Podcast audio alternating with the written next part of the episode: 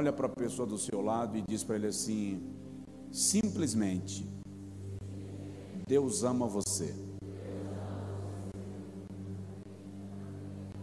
Deus ama você. E esse amor não está condicionado ao que você é, não está condicionado ao que você faz. Esse amor não está condicionado ao que você pode fazer para conquistar Deus. O amor de Deus por nós é uma decisão dele. A Bíblia diz, Paulo escrevendo a Timóteo, capítulo 2, daqui a pouco eu leio o texto que a gente vai pregar. Capítulo 1, Paulo escrevendo a Timóteo, ele diz que o Senhor nos amou e nos chamou com uma santa vocação desde os tempos da eternidade. Sabe o que isso significa? Antes de Deus criar Adão, ele já havia decidido amar você, desde os tempos da eternidade. Um dia Moisés, conversando com o povo de Israel, Deuteronômio capítulo 6, ele diz assim: O Senhor não vos escolheu porque vocês eram mais fortes do que os outros povos da terra e o Senhor não vos escolheu porque vocês eram mais numerosos. Ele vos escolheu porque ele decidiu fazer uma aliança com os vossos pais e vos amou. No profeta Oséias, o Senhor diz assim: Quando Israel ainda era menino, eu o amei. Do Egito chamei-o meu filho e o puxei para mim pelas cordas do meu amor. Sabe quando você é laçado pelo amor de Deus? Fala aí com teu vizinho, você está preso pelo amor. Abre comigo a tua Bíblia no livro das Lamentações, capítulo de número 3. Eu tive hoje uma enxaqueca muito chata. Ela ainda não foi embora. E eu precisei tomar uma medicação mais forte. Então eu estou meio tonto, meio meio grog. E não foi o remédio que ensinaram para o bispo, tá? Então, se de vez em quando você perceber que eu dei uma pausa para reorganizar o raciocínio, é o efeito da dipirona que eu tomei uma agressiva para eu conseguir falar com vocês com o incômodo menor da dor, suportando a pressão que naturalmente caiu, mas Deus vai falar com a gente. Lamentações capítulo 3, versículo 22 e 23. Eu amo esse esses dois versículos. Gosto da maneira como Jeremias apresenta Deus a nós. O pastor Emerson está comigo, está me acompanhando. Tem um casal de missionários da nossa igreja que está servindo aqui em Brasília. Irmão Valfredo e irmã Sandra, Deus abençoe. Em nome de Jesus. Quantos encontraram Lamentações 3:22? Diga amém. As misericórdias do Senhor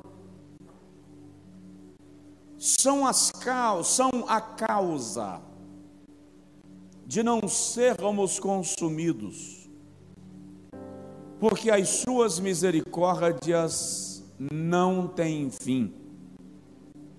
Novas são cada manhã. Grande é a tua fidelidade. Se você for anotar, e eu acho que deve, eu entendo que você não deve ouvir uma pregação sem anotar. Porque quando você anota, o seu poder de assimilação aumenta. E você pode até pregar depois em outro lugar. Não tem problema. Mas, pastor, eu posso pregar a mensagem que eu ouvi agora à noite, pelo amor de Jesus, deve. Você vai alcançar pessoas que eu não vou alcançar, e elas serão comunicadas da mesma verdade, e isso é importante. Mas se você for anotar, coloca como tema aí as misericórdias de Deus. O tema geral deste conclave é amor, puro e simples. É isso? Simplesmente. Puro e simplesmente. Como entender o amor de Deus? Como compreender o amor na perspectiva bíblica? Como entender que Deus me ama independente do que eu sou, independente do que eu faço, porque não há nada que eu possa fazer para convencer Deus me amar, visto que antes que eu fizesse qualquer coisa, Ele já decidiu por conta própria me amar, te amar. O livro das Lamentações de Jeremias consiste num salmo, é um salmo de lamento, escrito no período do cativeiro babilônico. Jeremias decide traduzir em poesia o sofrimento do povo, a angústia do povo. E no capítulo 3, de maneira específica, ele expressa a sua dor pessoal, a sua angústia interior. E em algum momento que parece que o desespero quer tomar conta de sua alma, ele diz: Eu trago à memória aquilo que me dá esperança. Eu me alimento daquilo que me fortalece, que me nutre. Porque as misericórdias do Senhor são a causa de não sermos consumidos porque as suas misericórdias não têm fim. O tradutor da língua portuguesa repetiu a palavra misericórdia. Mas no original hebraico, Jeremias não repete. Primeiro ele usa recede, misericórdia, compaixão, complacência. Depois ele usa rassad, que é carinho, desvelo, conservação, preservação. Então, o que Jeremias está dizendo é que as misericórdias, a compaixão, a complacência do Senhor são a causa de não sermos consumidos, porque o seu carinho não tem fim. Provoca seu vizinho e diz para ele: Deus tem carinho por você. E carinho aqui se traduz por desvelo, zelo, preservação, desejo de cuidar. Os expositores da Bíblia dizem que misericórdia é sinônimo de graça. Eu, particularmente, compreendo que graça é um pouco mais do que misericórdia. Porque misericórdia é poupar alguém de um castigo do qual o indivíduo é merecedor. Graça é se colocar no lugar do réu para ser castigado em lugar dele. Nós somos alvo desta graça que é manifestada em nós por causa do amor. E Deus tem formas extraordinárias de manifestar esse amor. Conheci um pastor batista de Belo Horizonte, nunca mais ouvi falar dele. Mas ele conta que um dia estava no escritório, em, do, da, no escritório da igreja, e um empresário, membro da igreja, ligou para ele e disse: Cláudio, eu estou indo para a Suécia. E a minha esposa iria comigo e não vai poder ir. Como eu já fiz o orçamento, já tenho passagens preparadas. Se você quiser aproveitar para descansar uns dias, vamos comigo. Eu pago tua passagem, eu pago tuas despesas. Passagem para a Suécia, com tudo pago, irmão. Senti chamada. Ele foi para a Suécia. E quando chegou na Suécia, ele viu na TV que o reverendo David Yong-chul, da Coreia do Sul, estaria fazendo uma conferência naqueles dias na capital da Suécia. E o Cláudio decidiu ir participar, o pastor Cláudio decidiu ir participar da conferência. E ele disse que na noite que ele estava pregando, durante a ministração, ele olhou para um sueco. E o Espírito Santo disse: Levante do seu lugar e vai ao encontro desse sueco e ora por ele. E ele disse a Deus: Vou não. Eu mal falo português, vou orar por um sueco. E o Senhor falou com ele: Para de me questionar, ora pelo homem. E ele disse: Senhor, eu não tenho condição de ir. E no momento que o pregador convidou as pessoas à frente para receber a oração, o sueco passou ao lado do pastor Cláudio Campi. E o Senhor falou com ele: acompanha o sueco e ora por ele. Ele disse: Eu não vou. E o Senhor disse para ele: Deixa de teimosia. Eu te trouxe aqui para orar por ele. E ele é um camarada muito paciente, muito leve, muito tranquilo. E ele disse que naquele dia ele desceu mais devagar ainda, para dar tempo de terminar a oração e Deus desistir daquele negócio. Só que enquanto ele descia bem vagarosamente, no meio do gramado, ele disse que o sueco caiu como que desmaiado. Aí ele acompanhou o sueco, não teve jeito. E ele agachou na frente do jovem, colocou a mão no peito do rapaz e começou a orar, dizendo: Senhor, ama a alma desse rapaz. Em português. Visita o seu interior. E ele diz que enquanto orava, o sueco abriu os olhos e gritou em português: Deus me ama. E o camarada levantou e saiu correndo no estádio, fazendo aviãozinho. Deus me ama, Deus me ama, Deus me ama, Deus me ama. O pregador terminou a ministração e viu a cena. Chamou o sueco à frente para testemunhar o que, que aconteceu. E o sueco testemunhou e alguém o traduziu para o pastor Cláudio Camp, dizendo: Eu sou sueco, nasci na Suécia meus pais são suecos, mas na década de 80 eu ainda era criança, os meus pais foram enviados para fazer missões no Brasil. Vivi mais de 10 anos no Brasil e os meus pais retornaram para a Suécia por causa de enfermidades. Quando eu cheguei aqui, eu me revoltei com Deus, abandonei o Evangelho, abandonei a igreja, abandonei a fé, ingressei no mundo das drogas e da prostituição. Eu já tentei suicídio três vezes, disse o rapaz. E essa semana, quando eu vi o anúncio desta conferência, eu entrei no meu banheiro, olhei no espelho e disse a Deus: Eu vou te procurar mais uma vez. Só mais uma vez. E eu quero um sinal de que o Senhor ainda me ama. E o sinal que eu quero eu quero que nesse estádio, no meio dessa conferência, que só tem europeus, o Senhor faça alguém orar por mim, só por mim, exclusivamente por mim, e não serve em inglês, só serve se for em português.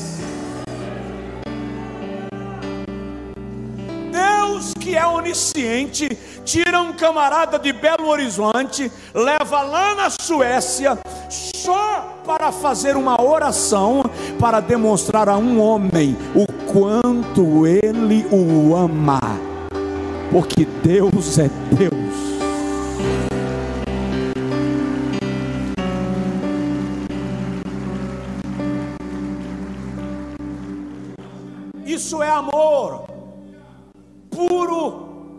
Simplesmente. Mas de que maneira Deus expressa esse amor para comigo. Vamos observar alguns traços do amor de Deus na Bíblia. Você, o que eu vou trazer para você é simples. Eu só vou te mostrar uns traços do amor de Deus e você vai perceber no teu dia a dia quantas vezes ele tem te demonstrado amor e você nem percebeu. Quer ver um exemplo? Deus ama como um pai.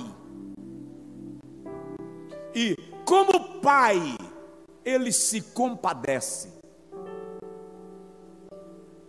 Quando Billy Graham veio pregar no Brasil, ele abriu na sua agenda, depois de uma reunião, um espaço para uma reunião com jovens filhos de pastores.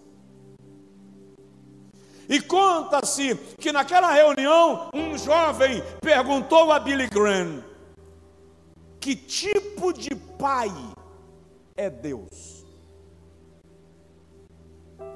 E o evangelista perguntou ao jovem: por que a pergunta? E o jovem disse: porque se Deus for um pai como o meu pai, eu não o quero. Muitas vezes a nossa referência de pai é comprometida pela nossa história pessoal mas o Pai que a Bíblia revela em Deus é o Pai que tem compaixão. Quando Jesus vai orar, na mais famosa oração da Bíblia, ele diz: Pai nosso.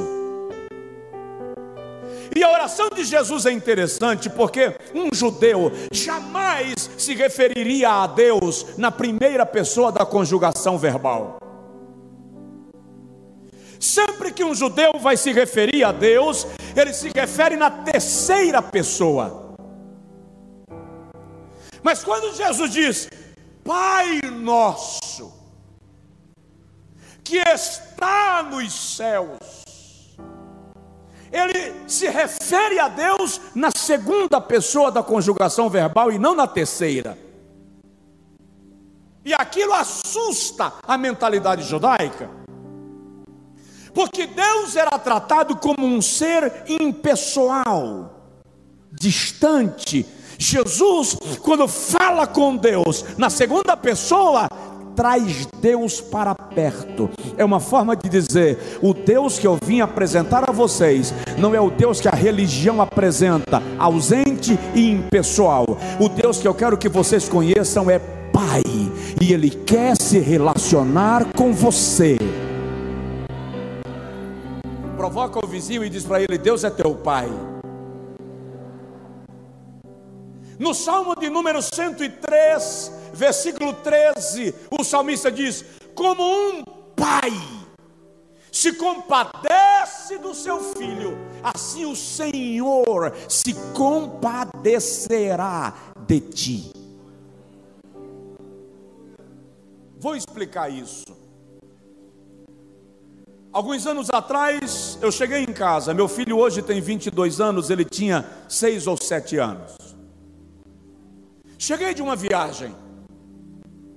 E quando eu parei o carro na garagem, estava ainda tirando a mala do porta-malas, meu filho chegou com as duas mãos estendidas. E ele disse assim: Pode bater, pai, eu sei que eu mereço apanhar. Eu olhei para ele e disse: O que, que você fez que você quer apanhar assim de graça? Ele disse: Não, eu sei que eu mereço apanhar, então o senhor pode bater logo. Eu disse, Mas eu não estou entendendo. Por que, que você quer apanhar?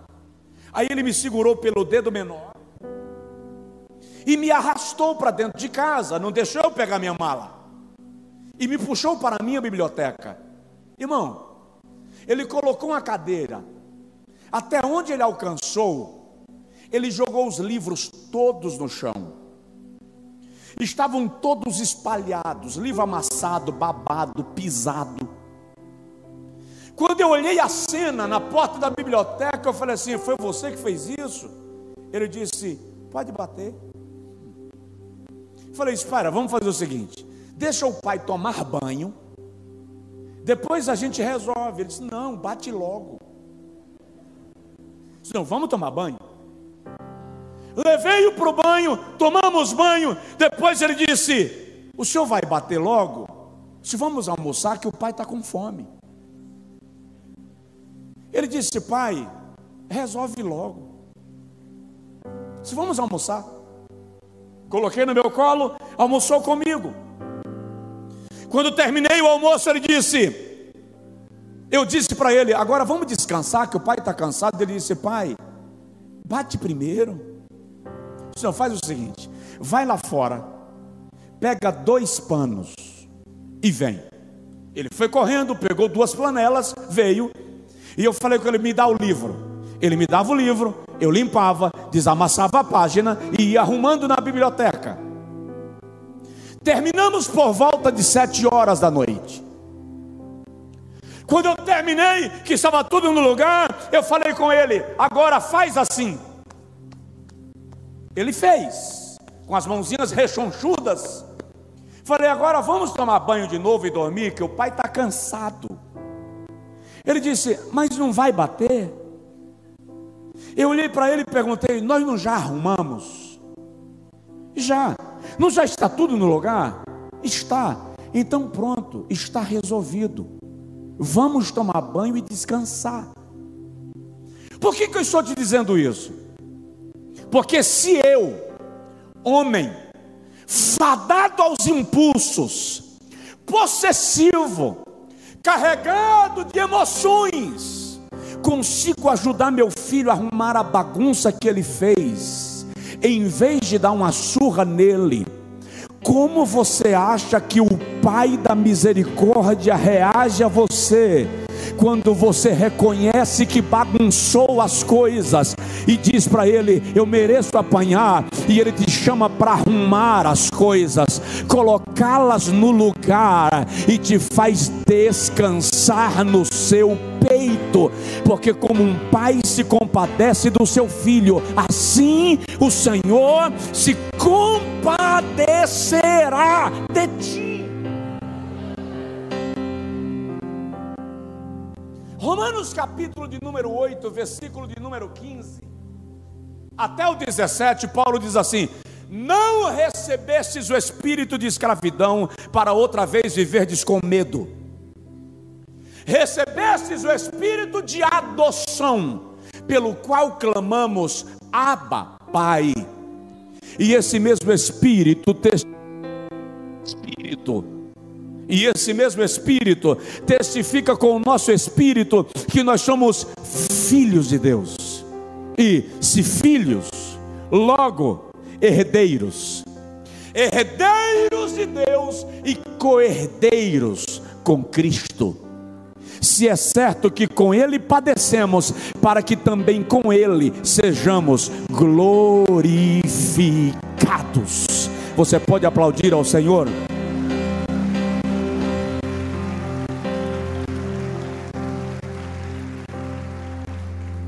Vez que Deus manifesta essa compaixão para conosco, Ele está revelando o seu amor puro e simplesmente.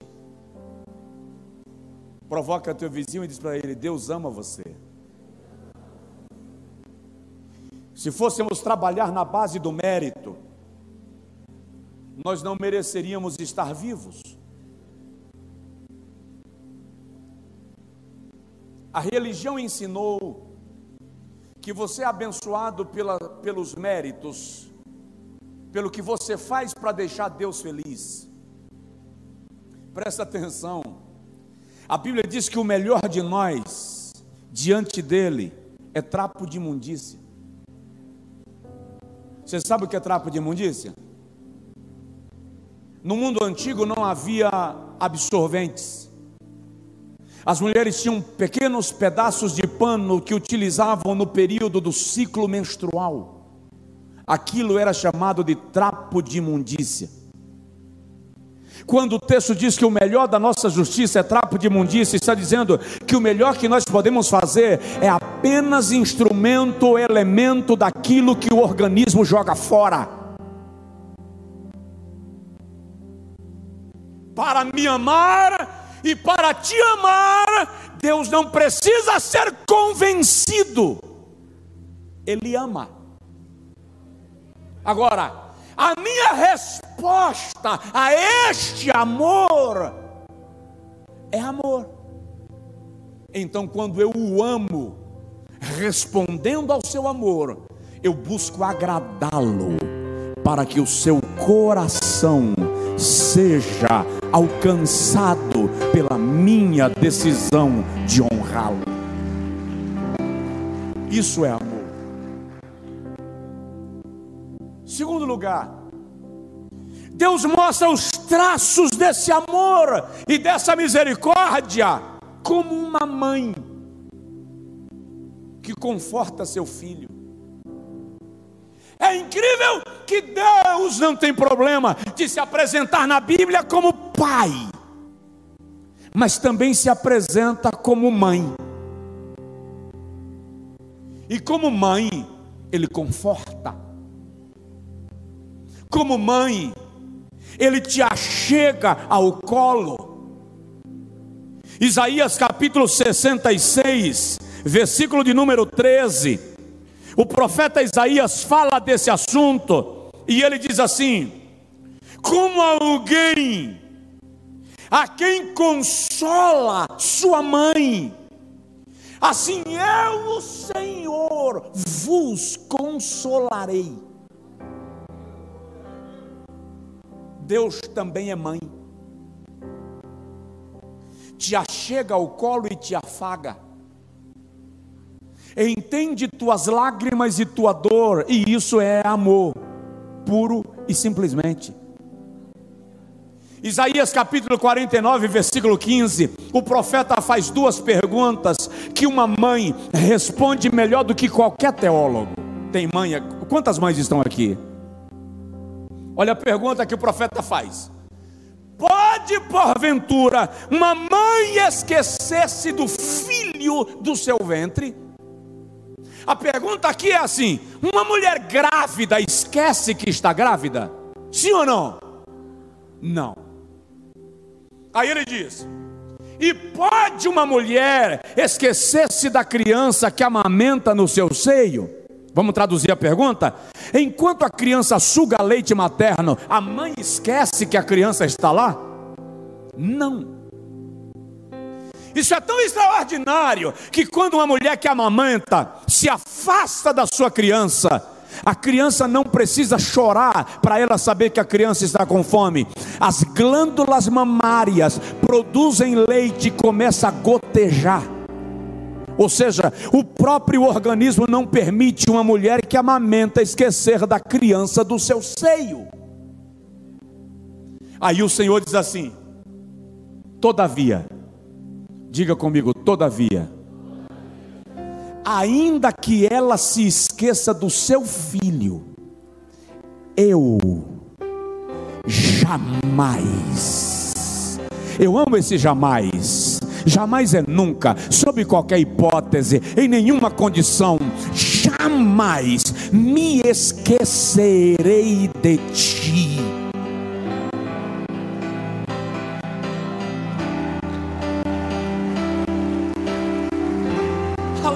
Aleluia. Nas palmas das minhas mãos eu te gravei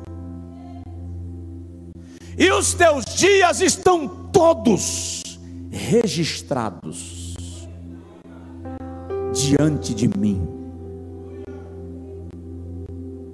Ele te ama e te conforta como uma mãe. Você precisa de sinais de amor de Deus? Eu estou precisando de uma prova do amor de Deus. Estou te dando. Ele é pai, Ele é mãe, Ele tem misericórdia de mim e tem misericórdia de você. Dá um toque no seu vizinho e diz para ele: É o Senhor quem te conforta.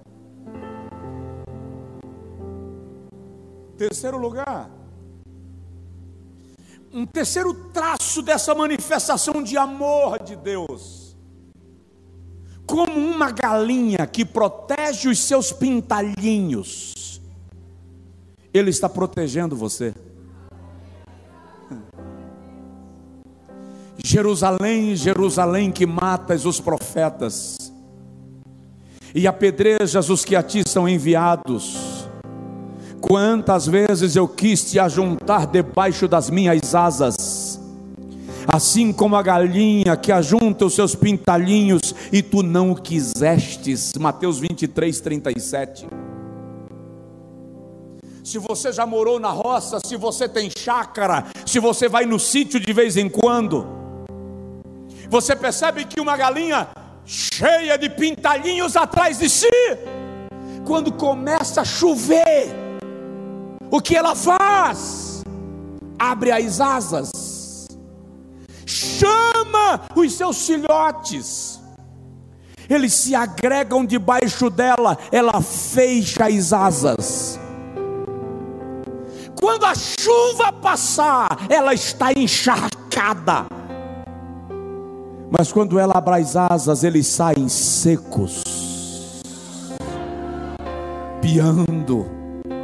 O que isso significa? O mundo está em plena revolta, o mundo está em polvorosa, o mundo está sob ataque do inferno, mas o Senhor abriu as asas, estendeu sobre você, de maneira que Ele te torna invisível, Ele te esconde debaixo das suas asas, e debaixo das suas asas estarás seguro.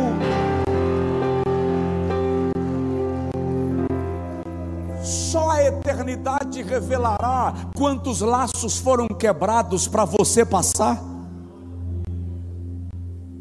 Só a eternidade revelará quantos laços foram quebrados hoje por sua causa. Quantos livramentos Deus te deu, porque Ele te esconde eu terminei de pregar um dia numa igreja, numa, numa cidade chamada Itabuna, na Bahia. 70 e algumas pessoas aceitaram a Jesus como Salvador naquela noite. Quando eu terminei a ministração, meu irmão estava comigo. Eu disse para ele: se nós formos embora agora, uma e meia da manhã estaremos em casa. Se eu ficar aqui, eu não durmo antes de uma e meia. Vamos embora? E ele concordou. São 300 quilômetros de Itabuna para a nossa cidade. Só que quando eu desci do palanque, a, a, a, a, conferência foi na rua, uma cruzada. Quando eu desci do palanque, fui em direção ao carro, uma irmã chegou para mim e fez assim: Pastor, Deus manda a gente fazer umas coisas que a gente não entende. Eu disse, irmã, entendendo ou não, eu não sabia o que era entendendo ou não, se Deus mandou, é melhor fazer. Ela disse: É que Deus mandou eu orar pelo seu carro. Irmão, eu tenho muita dificuldade de entender esse negócio de orar pelo carro. Eu entendo orar pelo dono do carro, porque o diabo não quer meu carro, ele não precisa do meu carro. Então eu fico, eu, e eu era muito mais conservador no tocante a isso antes desse episódio. Eu disse, minha irmã, a senhora tem certeza que Deus mandou a senhora orar pelo carro? Tenho, pastor. Então tudo bem, o carro é aquele, pode orar. A senhora quer que eu entre para a senhora orar comigo dentro do carro? Ela disse, não, senhor, é pelo carro. Aí é que eu não entendi mesmo. Aí ela foi perto do carro, quando ela chegou lá perto, ela parou e voltou. Ela disse, pastor, é muito estranho. E eu no meu interior disse assim: não dificulta. Isso que é estranho, irmã? É que Deus mandou eu orar caminhando em volta do carro. Eu disse, irmã, a senhora tem certeza? Tenho, pastor. Fique à vontade. E ela orou caminhando em volta do carro, e marchou, e falou em línguas. Quando ela terminou, me deu um abraço, eu entrei no carro e viajei. 28 quilômetros depois, na rodovia BR-101, numa curva que só depois eu fiquei sabendo que é chamada de curva do óleo. Estava chovendo bem serenamente. O meu carro rodopiou em cima da pista. Na primeira rodada, o carro bateu à frente na lateral e foi jogado de volta para o outro lado da pista e bateu a traseira. Foi açoitado de volta, bateu a lateral e foi açoitado rodopiando e caiu do outro lado da pista na calha. Eu não consegui abrir a porta do carro, sair pelo vidro aberto. Quando eu fiquei em pé na pista, que eu vi a frente do carro estragada, a traseira amassada, as laterais, as portas não abriam. Eu ajoelhei em cima da pista e disse: Senhor, agora eu entendi, porque o Senhor mandou a irmã orar em torno do carro, o Senhor estava me blindando, criando proteção, o laço foi quebrado, porque Ele nos ama e garante proteção.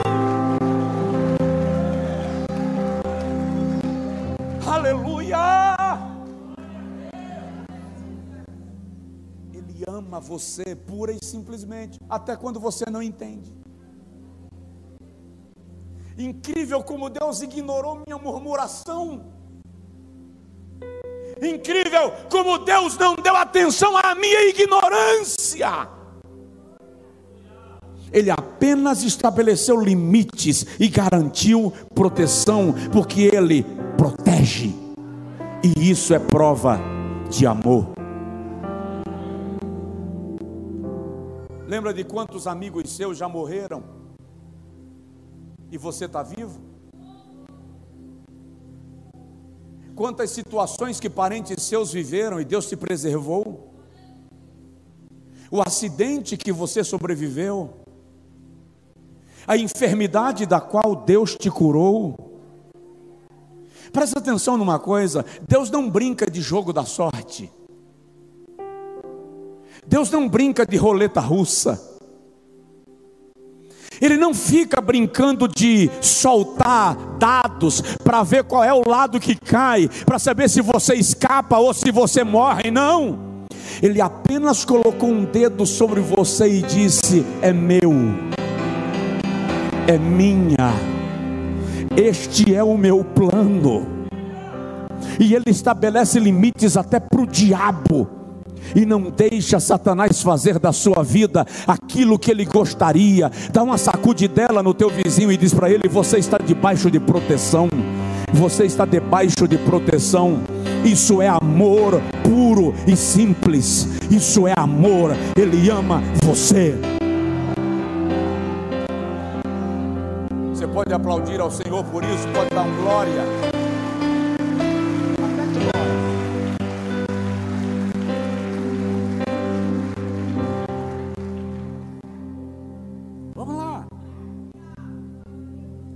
Terceiro lugar. Quarto, né?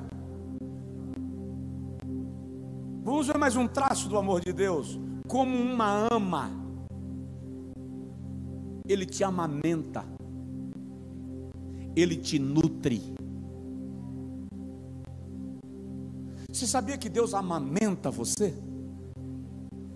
Deixa eu explicar primeiro o que é uma ama. Eu não sei aqui na região oeste do Brasil, centro-oeste, mas no Nordeste era comum, quando uma mulher ganhava neném, ou ganha neném, e às vezes o, ela não produz leite materno,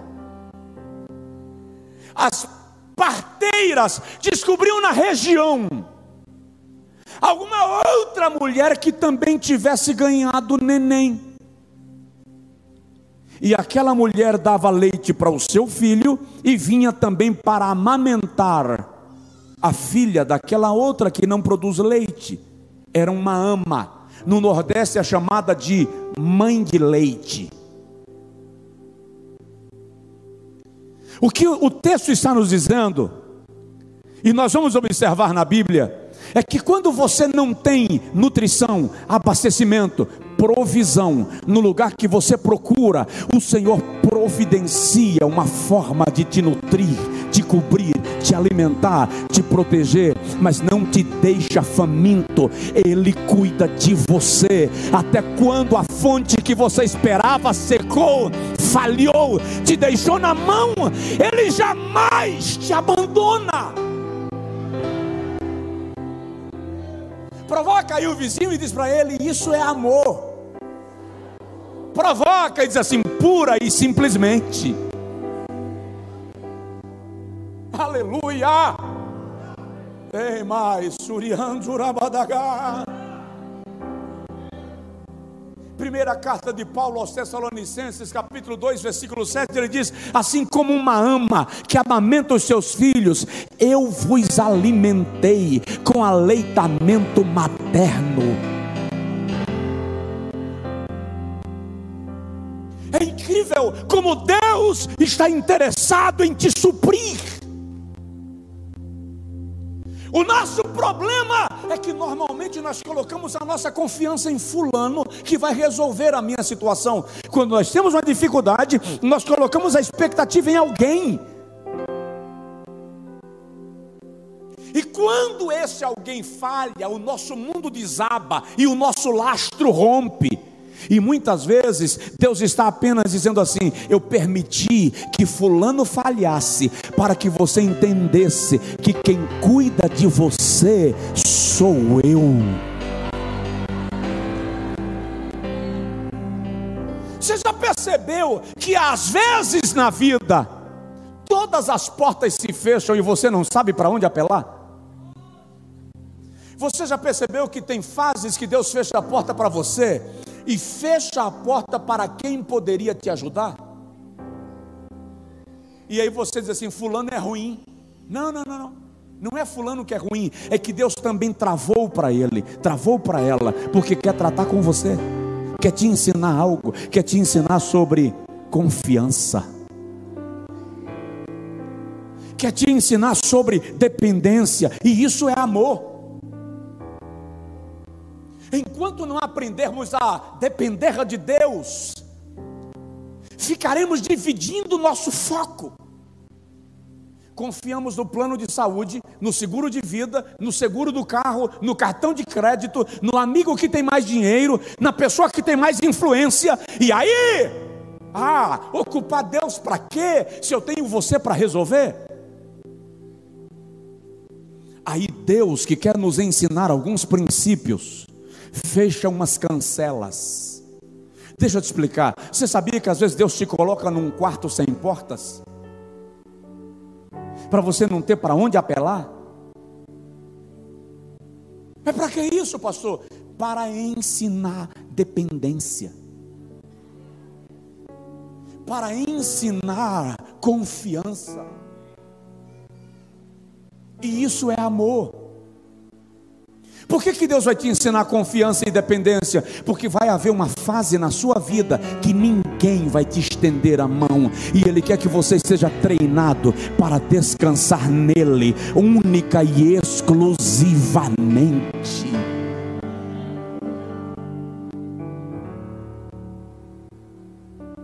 As misericórdias do Senhor são a causa de não sermos consumidos. Diga comigo assim: Eu sei que Deus me ama.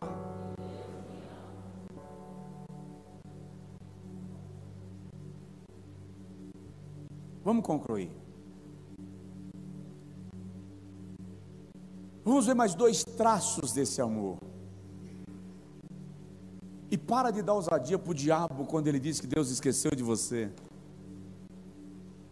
Que Deus não está te ouvindo como pastor, ele busca. É incrível que na Bíblia você não vê a ovelha buscando o pastor. É o pastor quem busca a ovelha. Você não vê a dracma procurando a dona da casa. É a dona da casa que sai procurando a dracma.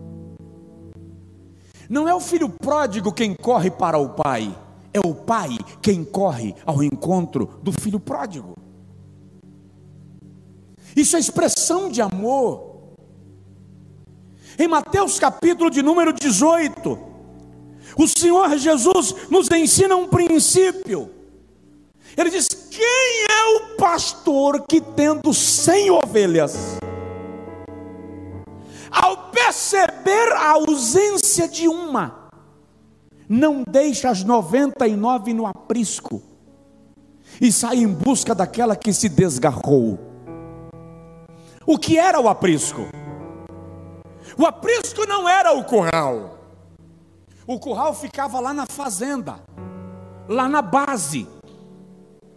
O aprisco era uma um local de apoio que os pastores construíam no deserto. Eles saíam para dar pastagem para o seu rebanho, e quando a noite chegava e não dava para voltar para a base, todos os pastores se reuniam em torno do aprisco para passar a noite juntos.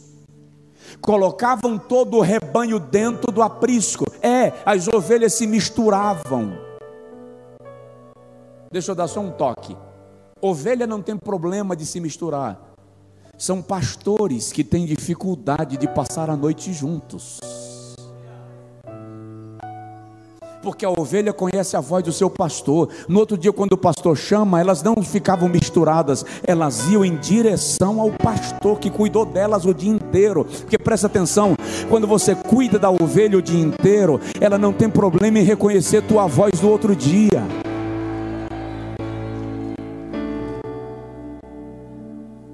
Eles passavam a noite lá. E o que que acontecia? Para eles saber quantas ovelhas ele tinha.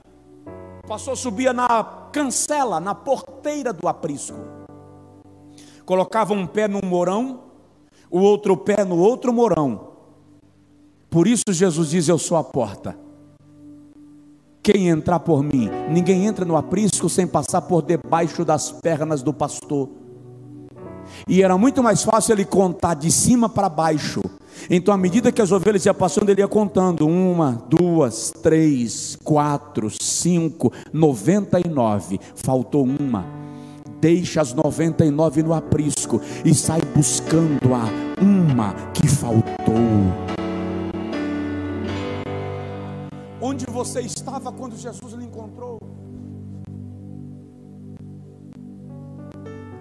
Qual seria a sua condição se ele não tivesse te encontrado?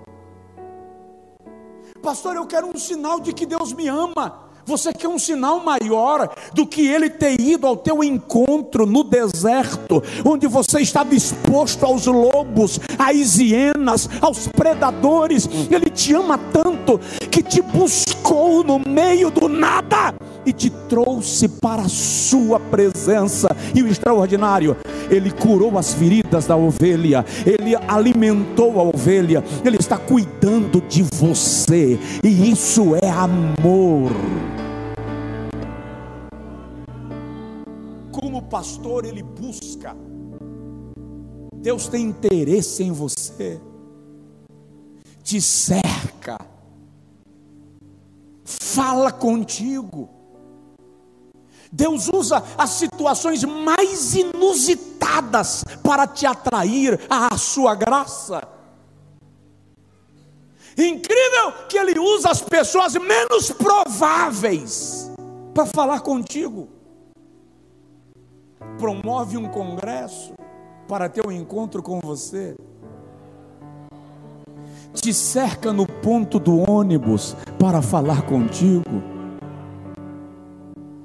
dia desses eu estava na academia, na esteira, e enquanto eu caminhava, um camarada veio e subiu na esteira ao lado.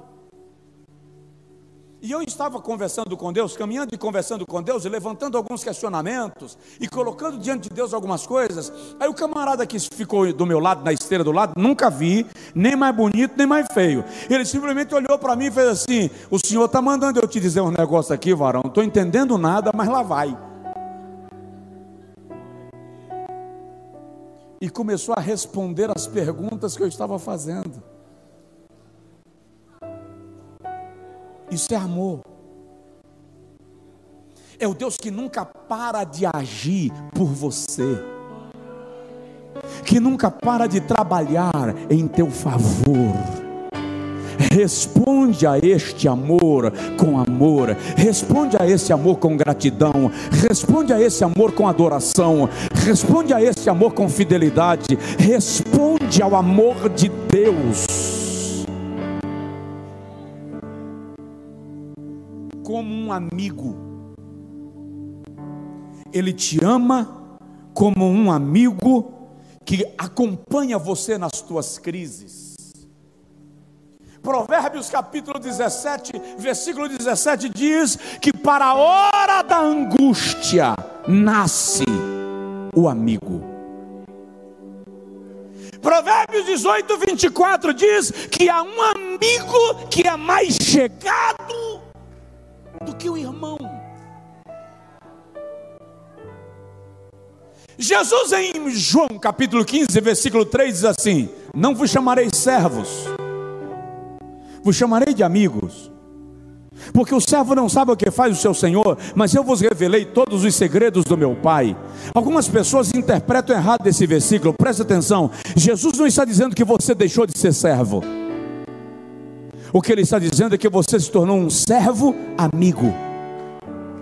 Vamos entender? Na fazenda, haviam diversos servos, os que trabalhavam espalhados no território da fazenda e os que trabalhavam dentro de casa, dentro da casa. Os únicos servos que tinham acesso à casa eram os servos mais antigos, que gozavam da confiança do seu senhor. Por quê? Porque quem trabalha dentro da casa ouve os segredos da casa, e os segredos da casa não podem ser comentados à noite na casa onde os servos se reúnem. Então precisa gozar de confiança. Então à noite alguém perguntava: e aí, como foi lá o dia na casa do chefe? O servo que é confiável diz: o que acontece na casa do chefe fica na casa do chefe, ele confia em mim. Só que Jesus está dizendo: a partir do momento que vocês se relacionam comigo, eu vou trazer vocês que estavam longe da casa para trabalhar dentro da casa e ouvir os segredos do meu pai. Você passa a ser parte do dia a dia da família. Você é servo, mas amigo. Provoca seu vizinho e diz para ele: Você é amigo de Deus. E ele ama você como um amigo. E olha, eu vou te dizer uma coisa: ser amigo de Deus é um negócio muito interessante porque é algo da, do caráter de Deus. Ele defende os seus amigos. Um dia, Arão e Miriam falou, falaram mal de um amigo de Deus. Moisés tomou uma decisão na vida. Arão e Miriam chegaram em casa batendo papo, dizendo quem ele pensa que é. Eu sou o sumo sacerdote. Miriam disse: Eu, eu sou a profetisa. Esqueceram que Moisés era amigo, porque melhor do que título é relacionamento.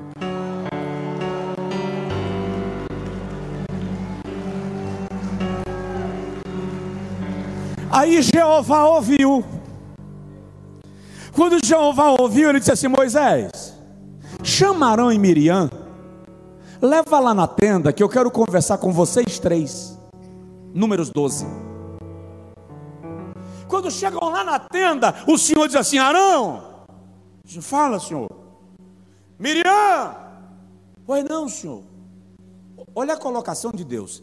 Se houver, se houver em Israel um profeta, apresentem a mim, porque eu não conheço. Acabou de tirar a credencial de Miriam, desconsagrou Arão Como é que vocês ousam falar do meu amigo? Porque com ele eu converso tete a tete, face a face, boca a boca. Toca assim no vizinho, fala com ele, investe no teu relacionamento com Deus.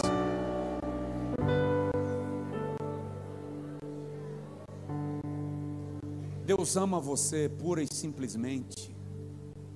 Ninguém te toca sem ter que dar conta a Deus do que fez com você. Eu vou concluir a nossa reflexão te falando o seguinte: eu não sei qual é o processo pelo qual você está passando, e eu saber não muda nada, mas o processo pelo qual você está passando, mais amargo que seja, é Deus provando que te ama. Como é que eu vou entender isso, pastor Josué? Se senhor soubesse que eu chorei a noite inteira, como eu chorar é prova de amor. Deuteronômio 32, 11. Assim como a águia adeja o seu filhote nos ares, o Senhor te, te faz caminhar no deserto. Vamos entender isso? Os estudiosos dizem que a águia, quando vai colocar ovos para que os seus filhotes nasçam no seu ninho, o ninho da águia é produzido com camadas de espinhos, algodão e folhas.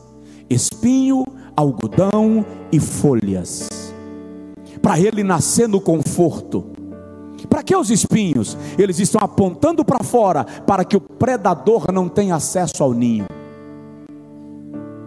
Então Deus te coloca em lugar de conforto e te cerca de espinhos, para que o inimigo não consiga passar do limite. Só que quando chega a hora do filhote aprender a voar, ele não quer, porque o ninho é confortável.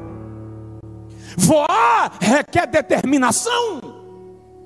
Então a águia chega no ninho e tira a camada de folha e a camada de algodão e deixa algumas pontinhas de espinhos para o filhote encostar e não encontrar conforto. Presta atenção, Deus está te causando algum desconforto para você sair do ninho, porque chegou a hora de voar. Mas o filhote fica lá, ele não quer ir, e ele pisa e sapateia e não voa. A águia vem no ninho e começa a enxotar o filhote. Tem um momento que ela chega a levantar as penas do pescoço, como se estivesse com raiva dele, enxotando ele do ninho. E ele não vai. Sabe o que a águia faz? Pega o filhote pelo bico, o bico dela, e ela voa do ninho com ele pendurado.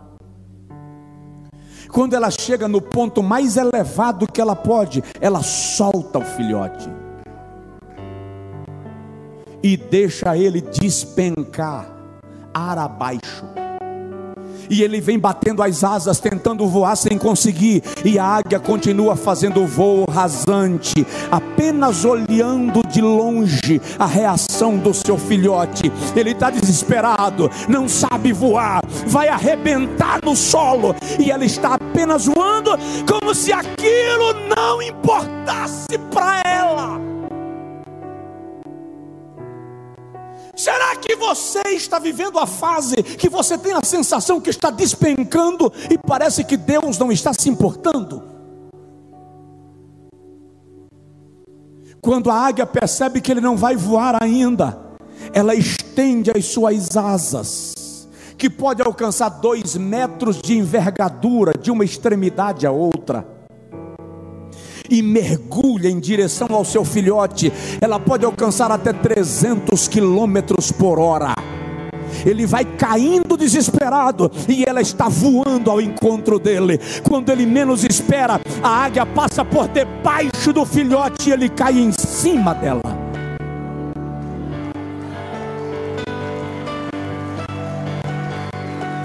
E ela sobe de volta e quando chega no ninho, bate as asas nele, passa o pescoço nele, como se dissesse: Eu não quero matar você, eu só quero que você aprenda a voar.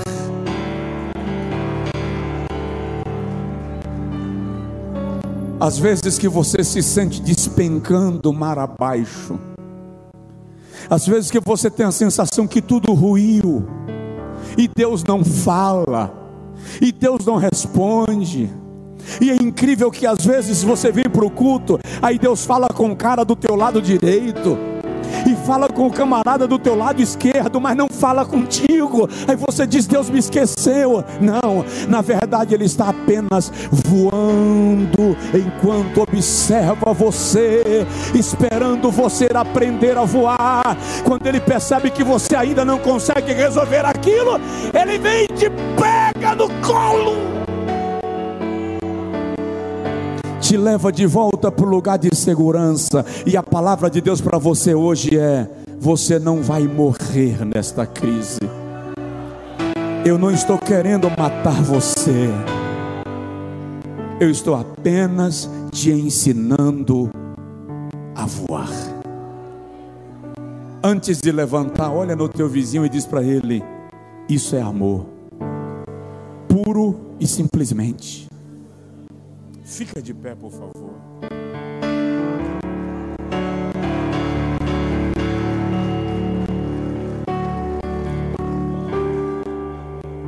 Você precisa entender isso. Tem um cântico do cantor cristão que diz assim: O amor de Deus é singular. Ninguém jamais pôde explicar. Eu li um dia de uma criança viajando de avião. E normalmente, quando as crianças embarcam num voo longo, a companhia aérea oferece um caderno de colorir. Hoje está mais fácil, hoje está tudo digital. E a criança recebeu a cadernetinha para colorir, abriu a mesinha e começou a pintar. De repente, Alguém anunciou que todos deveriam se colocar em posição de impacto, porque a aeronave estava com problemas e o piloto iria tentar um pouso forçado. Irmão, um aviso desse, a 10 mil metros de altura, é tanto voto. Você faz muito voto. Todo mundo fechou a mesinha, se colocou com a cabeça entre os joelhos, desesperado, reza, ora, pede, suplica, faz promessa, faz voto. O menino continuou com a mesinha aberta, pintando o desenho. Parece até que ele não sabia o que estava acontecendo. A aeromoça nervosa chegou para ele e disse: Feche essa mesinha, se coloque como nós estamos falando. Será que você não percebe que isso é, é urgente? O menino olhou para a aeromoça e disse: O piloto é meu pai. Sabe o que, é que ele estava dizendo? Eu sei quem está na cabine dessa geringonça. Eu sei quem está mexendo nos botões lá dentro. Não me importa o que você diz aqui fora, enquanto meu pai não disser que vai cair, eu estou tranquilo. Ei, presta atenção. Essa noite eu vim aqui para te dizer que o piloto é teu pai. O piloto é teu pai. Provoca o vizinho e diz para ele: O piloto é teu pai. Não importa o que as pessoas estão dizendo cá fora, quem está na cabine tem o controle da situação e é teu pai.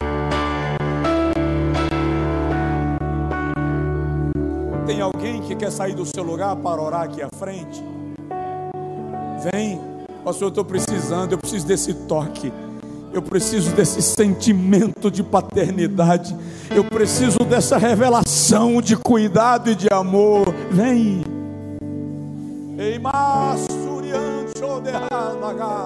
Deus ama você. Puro e simplesmente. Você diz, mas eu não entendo. Você não tem que entender.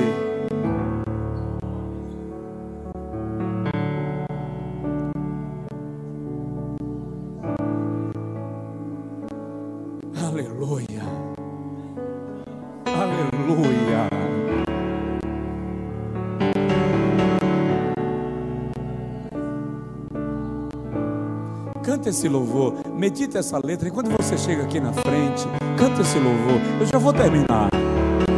Mas canta esse louvor. Antes de eu falar, tu cantavas sobre mim. Isso. Sente essa letra.